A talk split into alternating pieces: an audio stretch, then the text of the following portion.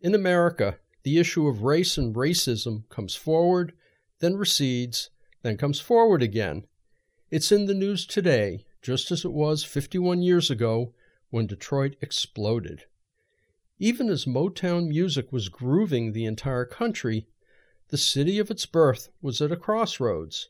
Unemployment was high, income was low, and segregation was the de facto law of the land. A mostly white police force ruled black communities like an occupying army. Something had to give.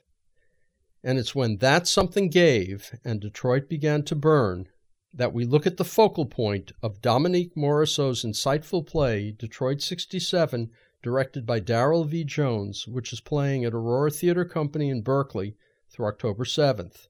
The action takes place in the basement of a house owned by brother and sister Lank and Chelle. They've been using the space as an illegal after hours club.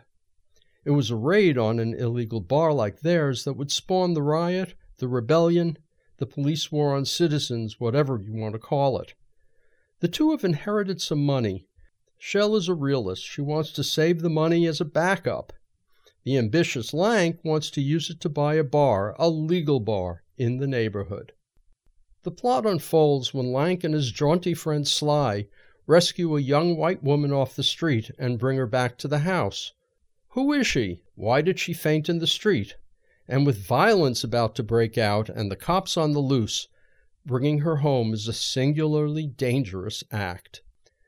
Detroit 67 is a stunning look at life inside a culture narrowly bounded by the societal and institutional racism of the outer world.